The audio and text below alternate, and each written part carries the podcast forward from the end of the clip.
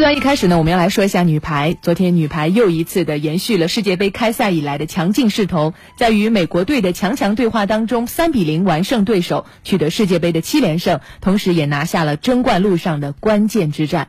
昨天下午我们在华师的佑民体育馆里做活动啊，那里的信号特别差，但是女排夺冠的时候，哗一下大家推送都来了，呃，整个休息室里大家都非常的高兴，真的是为女排感到自豪。我们通过一段报道去回顾一下。比赛开始后，中国队进入状态很快。朱婷的强攻，张常宁的拦网得手，让中国女排逐渐掌握节奏。强大的火力，就连美国队主教练基拉里也露出了无可奈何的表情。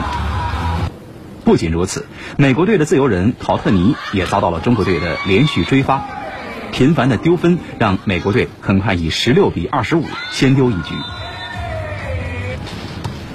第二局比赛，美国队的失误仍在延续。遗传不到位，美国队最有优势的速度就起不来，就连防反和小球的串联也略显混乱。中国队攻防的效率很高，几次拦网都非常到位。朱婷的这次强攻，就连场边的郎平都忍不住伸出大拇指夸赞。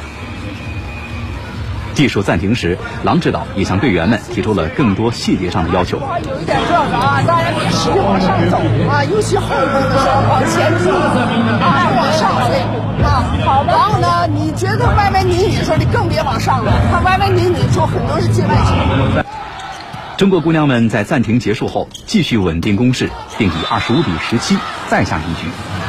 第三局比赛，美国队选择改由奥兰特斯王担任自由人，卡利尼任二传。巴奇和拉尔森担当主攻，并逐渐将比分追到十七比十九。中国队此时进攻稍显急躁，郎指导适时叫了暂停。记住啊，二传球越往这边越往上海方向摇摇，好吧？大家不要急啊，要打的要清楚啊，上保护要快，然后有呢，最后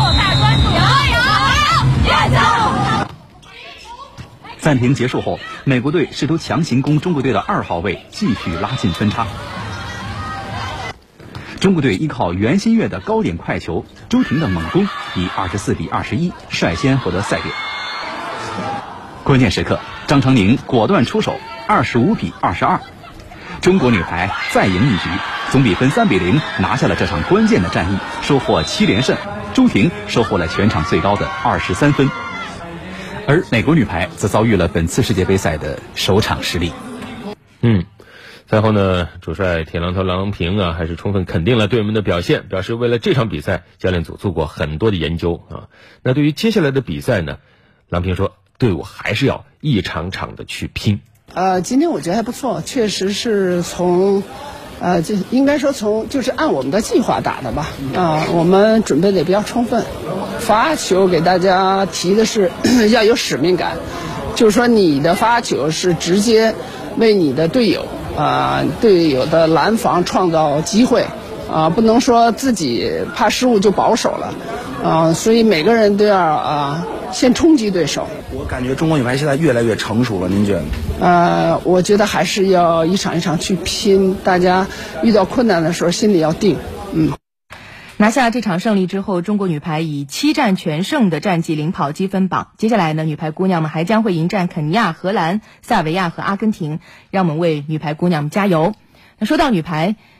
还想多说两句。今天早上我看到武汉晚报的陈开开讲也写了一个关于女排的短评，我觉得有很多的感受，我们是共通的，很相似。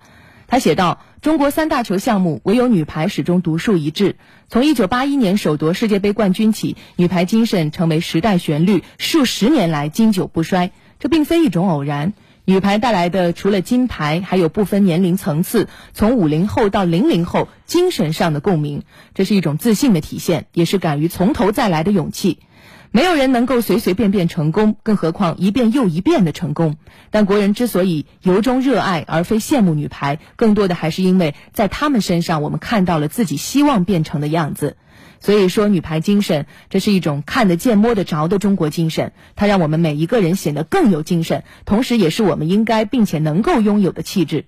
生活里、工作中、学习上，遇到困难的时候，如果能像女排那样，我们扪心自问自己是否真正尽了全力，能否再试试，我们也会不会变得更好一些呢？